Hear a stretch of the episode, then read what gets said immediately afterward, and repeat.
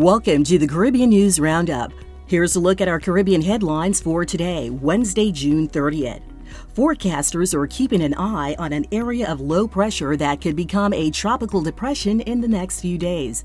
The tropical wave located halfway between the coast of Africa and the Windward Islands.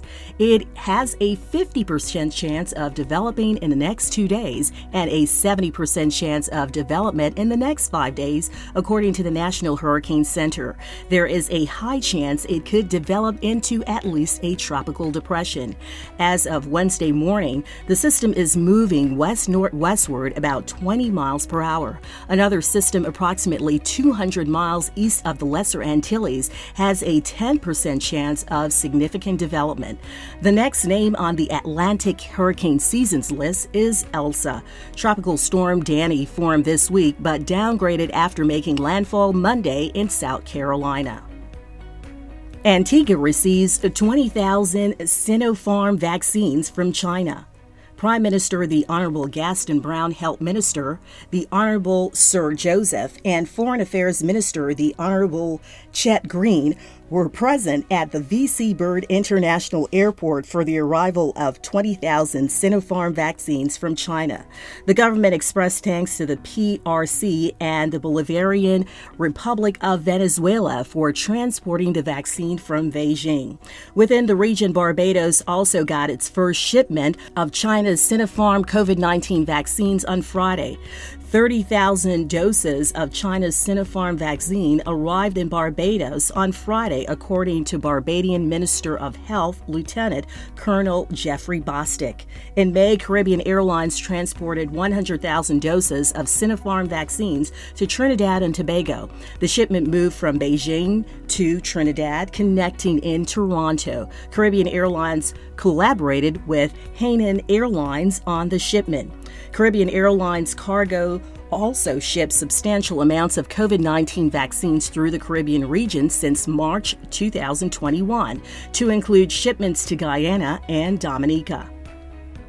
Antigua and Barbuda has announced a 50% reduction in taxes on airline travel tickets within several countries of the Caribbean community, CARICOM. Speaking on his weekly radio program, Antigua and Barbuda Prime Minister Gaston Brown said, "There is nothing to lose at this time. Very little will lose as a result of cutting those taxes. So in the case of Antigua and Barbuda, we have taken a decision to cut our regional airport taxes by 50% effective Monday, June 28, and we will do so for 6 months to see how it impacts on revenue and then make a final determination going forward as to what percentage is sustainable." Last week, CARICOM leaders, who are members of the Prime Ministerial Subcommittee on the CARICOM Single Market and Economy, met, and among the agenda items was the proposal to cut taxes.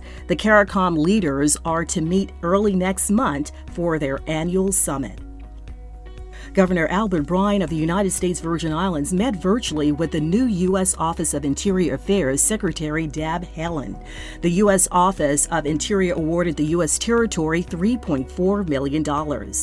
Of the $3.4 million in discretionary awards funds, $2.5 million will be distributed through the Interior's Technical Assistance Program and over $856,000 through the Interior's Maintenance Assistance Program. The Technical Assistance Program funding projects include finances for the U.S. Virgin Islands Territorial Emergency Management Agency for its 911 Emergency Communication Center Phone System Upgrade Project.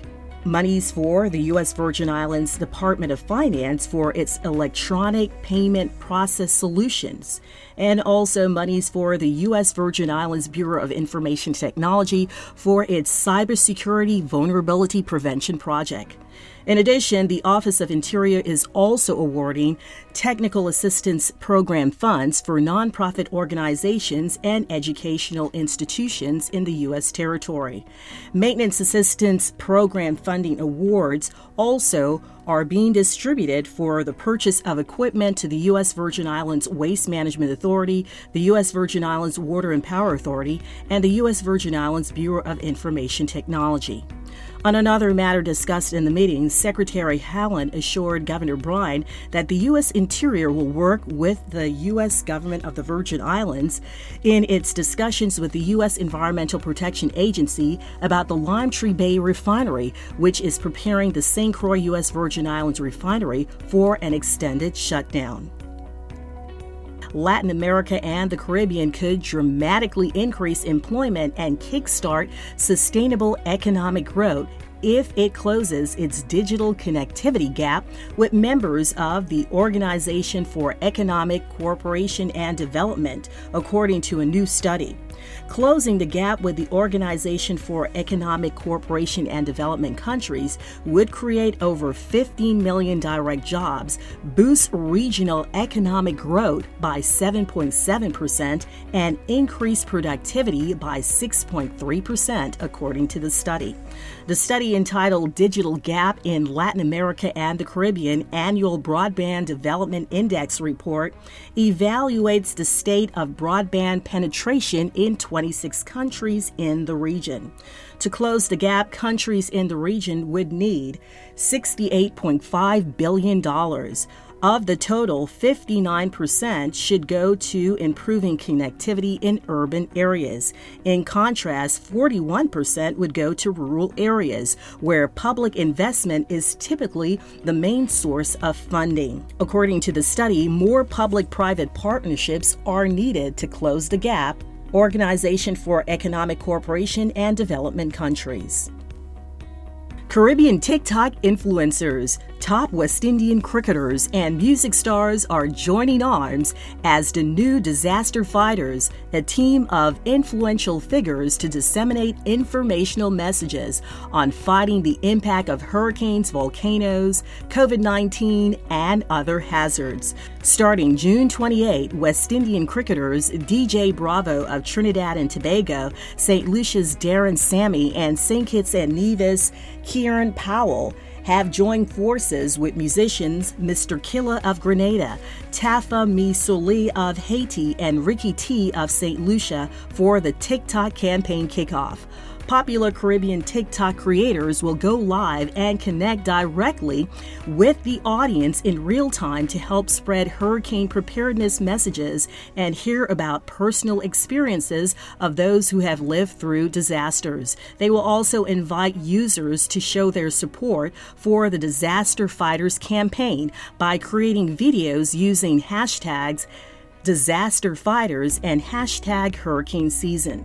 A TikTok challenge, hashtag Make a Plan, will be launched to inspire and encourage the general population in order to raise awareness about hurricane preparedness through creating and sharing creative videos, singing the famous Jamar Hamilton phrase, Make a Plan, in a 10-second segment of the Disaster Fighters song. This has been your Pulse of the Caribbean News Roundup for Wednesday, June 30th. I'm Keisha Wallace. For more Caribbean news and information, visit us online at pulseofthecaribbean.com.